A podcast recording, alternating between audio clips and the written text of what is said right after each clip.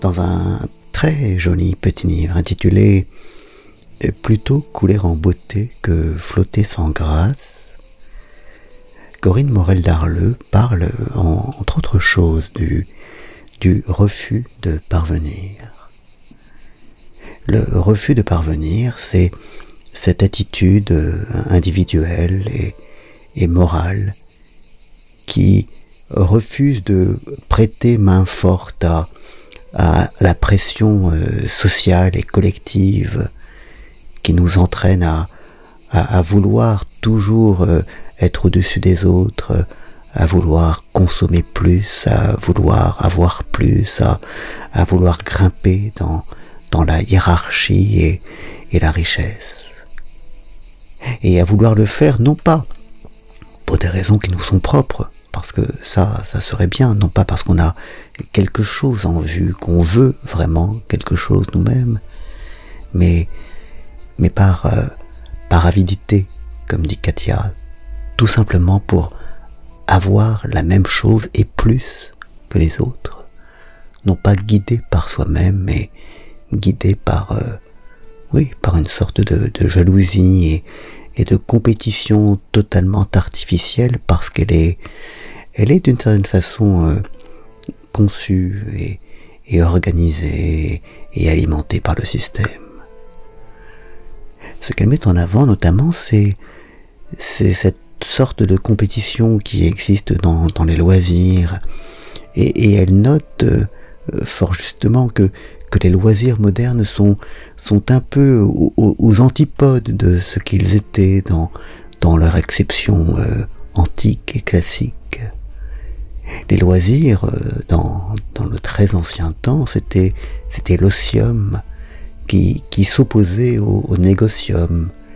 Les loisirs, c'était la période de calme où, l'on ne faisait pas des affaires, alors que, les loisirs aujourd'hui sont, probablement devenus la, la principale cause, le principal moteur des affaires.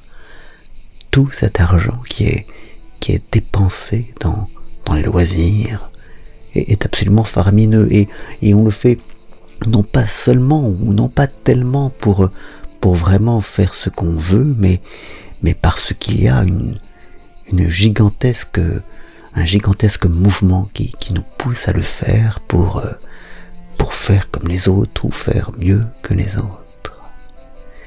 Et, et un autre élément qu'elle met en avant, mais, mais il y a plein de choses remarquables dans ce livre, et, j'en reparlerai plus longuement parce que, parce que vraiment il le mérite. Une autre chose qu'elle met en avant est, la mauvaise foi qu'on a souvent vis-à-vis de, de cette position, vis-à-vis -vis de ce refus de parvenir, que les parvenus ont souvent où ils disent que, que ça c'est une affaire de riche, c'est un luxe de riche. Il faudrait, pour euh, véritablement euh, refuser de parvenir, en avoir les moyens, avoir déjà des, éléments fondamentaux de, de confort et de richesse. Or, elle fait justement remarquer que, que dans les faits, il n'en est rien. Bien sûr, il y a des, des élèves d'HEC qui vont élever des, des poules en Corrèze, mais mais le plus souvent, ou très souvent au moins, ceux qui décident de rompre n'ont pas spécialement les moyens. C'est un choix en fait éthique et, individuel et, et, au contraire les, les possédants, les, les membres des classes les plus aisées ont, ont elles-mêmes plein de réflexes mentaux qui, qui les empêchent plus souvent de rompre qu'ils ne le devraient.